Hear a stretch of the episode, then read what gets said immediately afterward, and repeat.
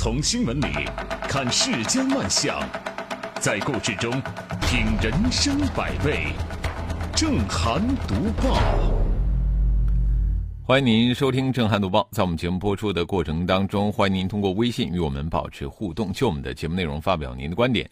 微信公众号您可以搜索 zhdb 八零零加关注，也欢迎您使用蜻蜓 FM 和喜马拉雅 APP 搜索正涵读报，关注我们的节目。好，来说今天的头条。一年一度的清明节又来到了人们的眼前，在这一天呢。人们会走到先人墓前举行各种形式的祭奠活动，以缅怀祖先的音容笑貌，追思祖先功德品行。回顾以往的清明节呢，很多人总是按照传统的祭扫方式啊，在这个祖坟上摆贡品、烧纸、烧冥钱、燃放鞭炮啊，还有的呢借机请来风水大师立巨碑修祖坟。给交通安全环境啊带来了隐患，也造成了铺张浪费。这个每年清明节其实都是交通、民政、林业等部门比较紧张的时刻，而发放文明祭扫倡议、巡山护林、疏通交通，也都成为了各地相关部门的规定动作。但是，无论如何倡议监管，总会发生因为烧纸啊而导致的焚毁山林的恶性事件。这个焚烧山林，好像已经成了与清明节相伴相随的一大顽疾。尤其是目前很多地方长期无雨，天干物燥，一有火星儿啊，极容易引发山林大火。随着社会的文明进步，清明祭扫理应向着文明绿色的方向发展。植树纪念、家庭追思、网上祭扫、社区公祭、集体公祭等文明祭扫活动啊，我觉得应该大力的提倡。献一束花。读一篇祭文，与逝者念叨念叨家长里短，更应该被我们现代人接受和效仿。尤其是在计算机广泛应用的语境下，我们完全可以充分的利用互联网虚拟空间，上传先人的生平事迹，书写怀念故人的诗词华章，让祭拜先人的这个清明节呢更加的环保、健康、低碳、文明。正如一则公益广告所说的。一缕浓烟不如一瓣花香，变的是形式，不变的是对逝者的思念。古人云：“万物生长此时，皆清洁而明净，故谓之清明。”这个清明节啊，它是一个缅怀前辈、继往开来的节日，也是一个草长莺飞、万象更新的节日，理应清静明净，神清气爽。而浓烟滚滚，烟雾缭绕，营造了一个乌烟瘴气、隐患不断的氛围，这个和清明节的本质相去甚远，理应得到纠正。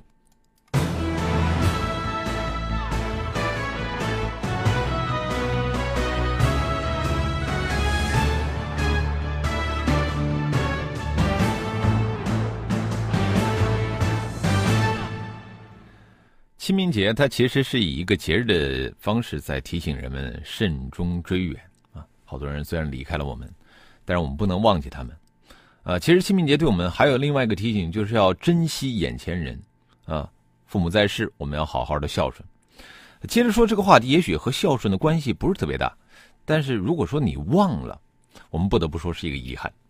在今年二月份，二零一九年的个税申报工作陆续开始。有媒体记者呢，随机调查了二十个家庭的近四十名个税申报人，发现超过三十五名申报者对父母的情况不清楚，没有能够很好的完成这道亲情考题，人数达到了九成。而对于自己子女的身份证号码，大多数人都可以直接的默写无误。其实啊，不知道爹妈生日。真的是一个很普遍的现象，啊，因为个税申报需要申报父母的身份证号码，呃，所以呢，这也是一道亲情考题，结果呢比较尴尬，特别是和记得子女生日与身份证号码相比，好像有一点没有对比就没有伤害的味道，是吧？啊，这就是差距，啊，也是现实。但是我们说呢，它和孝顺其实没有特别多的关联，就是不记得父母的生日，不意味着做子女的就不孝顺。因为之所以如此，首先在于亲子之间的关爱呢，它是从上一代投入到下一代的身上，嗯，俗称的是水往下流，啊，这是客观规律。毕竟呢，孩子孕育的每个环节都是做父母的人所亲身经历的啊，这个和赡养反哺过程它不相同。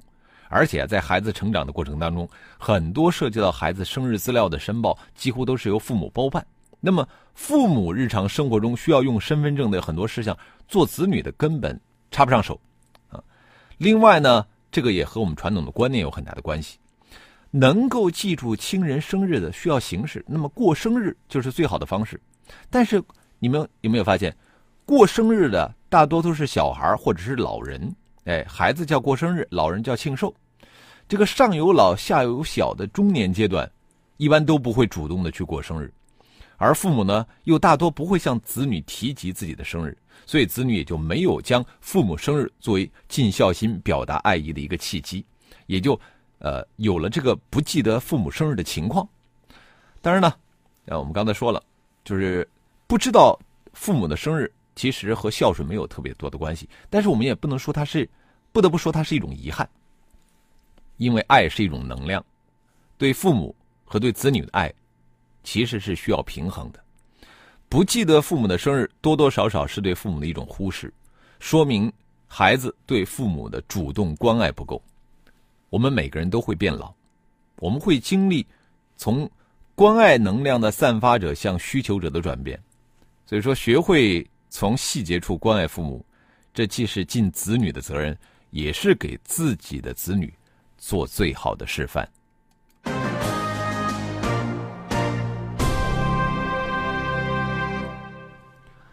我在这里做一个提醒，就是希望收音前的每一位听众朋友都能够记住自己父母的生日。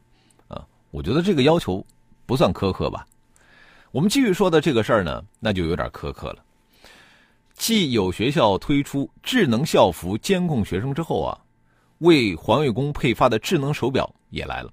据报道，南京河西区域的环卫工人近日配发了智能手表，除定位功能之外呢，这个工人们只要在原地停留休息二十分钟，手表就会自动发出加油的报警声。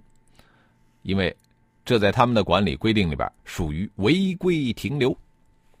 不仅如此啊，在南京河西建环智慧环卫综合调度监控指挥中心，还有一块大屏幕，可以精准显示所有环卫工人的所在位置。每天的工作轨迹，这就有工人表示不理解了。好好干活，把马路扫干净不就行了吗？这何苦来着？曾经有深圳为环卫工装这个 GPS 定位器考核，啊，这个里程不足，视为出勤不合格。后有南京为环卫工配发智能手表，原地休息二十分钟就自动喊加油。这些举措的初衷呢，都是为了避免一些环卫工人在其位不思其职，但是在实际的执行过程当中，却可能会忽视了环卫工的心理需求。就有环卫工人表示，感觉啊，自己干活的时候呢，好像有人在盯着，啊，就像是被监控了，让人心里特别不舒服。我们人呢，终归不是机器，这个机器呢，可以二十四小时不间断的工作，但人是不能的，是吧？虽然说。呃，智能手表背后的即时监控加数据管理，也算是环卫管理方式的创新，但是仅以此来监控督促环卫工的工作，我觉得未免太苛刻了，并且也失去了对环卫工人的尊重和信任。相比较之下，一个适当的奖励机制或许更有效，也更具人性化。呃，所以说此举在引发争议之后呢？呃，南京当地最新的回应表示说，目前这个智能手环的二十分钟提醒功能已经取消了，但是啊，这次舆论风波，我认为是一种警醒。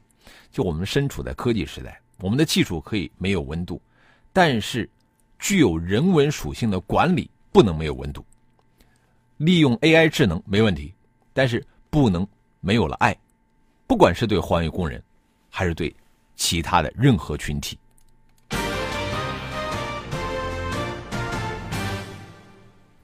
咱们有了高科技，但是我们不能没有爱。我们继续说的其实也是关于爱的问题。亲爱的易涵同学，欢迎你参加我的生日派对，请在周六周日两天选择参与，以便我们分场次安排。日前，上海徐汇区某小学二年级的学生小一涵收到了同班同学的生日派对的邀请函。啊，这小一涵很兴奋呐。但是他的妈妈陆女士呢，却犯了愁。这次是邀请我们去迪士尼开派对，十二个人一万四千八百八，自助餐厅包场三十人一万六千八百八十八，不知道该送什么生日礼物才配得上这样的豪华生日宴。呃，给孩子办生日宴，这真的不是什么新鲜事儿了啊！但是随着生活水平的提高啊，这个孩子的生日宴不仅项目繁多，档次呢，它也水涨船高。你有的生日宴呢，还提供包装精美、价格不菲的回礼。啊，有些家庭啊，甚至每年都要给孩子举办一个生日派对。呃，不少家长就感叹：这如今孩子一场生日宴，这排场和费用堪比新人的婚宴呐！那办这样的生日 party，究竟是爱孩子呢，还是在害孩子呢？这样的豪华宴会，你看我们说起来是为孩子办的，啊，有时候还讲，哎呀，这是孩子要求的。其实啊，更多是为家长办的，是家长自己的想法啊。即便说孩子提出了一些要求，但是我们说孩子毕竟还小，他是具有可塑性的，所以说啊。关键是家长怎么想怎么做。很多时候，孩子都是单纯的，但是家长们的心理特别特别的复杂。正如这些豪华生日宴会啊，他有的是家长的攀比心理啊，看到亲戚朋友同事家这么办了啊，如果说自家不怎么办呢，感觉没面子。有的呢是家长的补偿心理，认为这孩子十岁生日就这么一次，要给他们留下一个重要的记忆。那这两种心理呢，有的时候是分开的啊，有的时候呢，它又是叠加的。于是，有条件要办，没条件也要办，啊，只是很少有人想到啊，这有可能对孩子的健康成长造成干扰。如何对待孩子的生日，如何给孩子过生日，我认为是一道严肃的教育课题。这孩子健康成长，其实是压倒一切的主题。庆祝生日的目的。应该是让孩子更好的成长，自当服从和服务于健康成长这个大主题。为了面子和攀比心理而举办那种豪华的生日宴会，既背离了主题，偏离了方向啊，因此是大可不必。呃，教育其实是全社会的事儿啊，不仅家长需要重视啊，我觉得学校和老师也应该加以适当的引导。有一种评论叫做态度，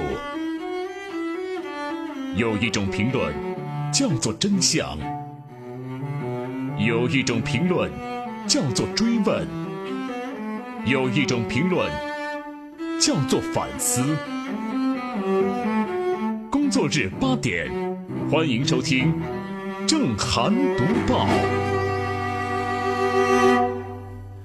欢迎回来，这里是正在直播的《正涵读报》。我们接着来看一看微信平台啊，今天是清明节，来参与我们互动的听友，明显是少了一些。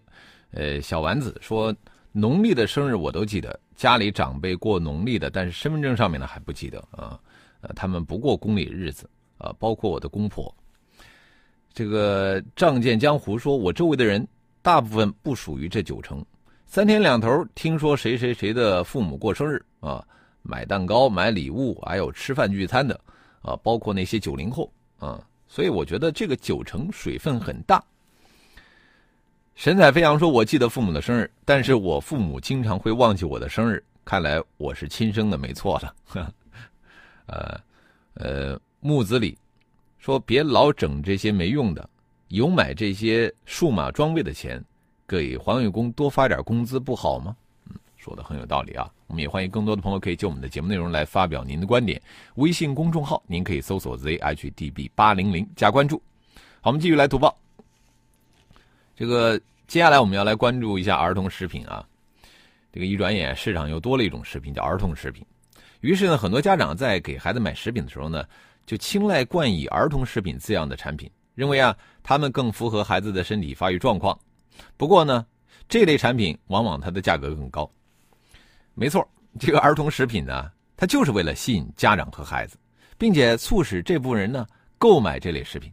不过，儿童食品显然是一种辅助食品的新马甲，这个它的出现表明呢，精明的商家营销不仅跨越了旁观者效应，而且还吸收了这个分众传播的精髓，就是进行分众营销。食物它还是那些食物，只不过呢，它配了华丽的包装，还有一些添加剂而已。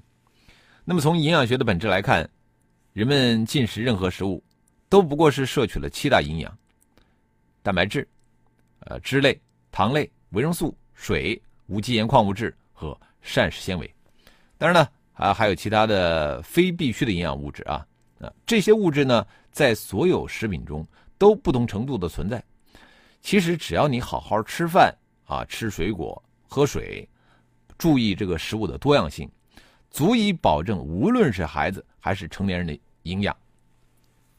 再从科学证据的另一个层次来看，我们现在这个儿童食品的成分和标准，并没有专业的或者经过卫生以及食品监管部门论证和实施的标准。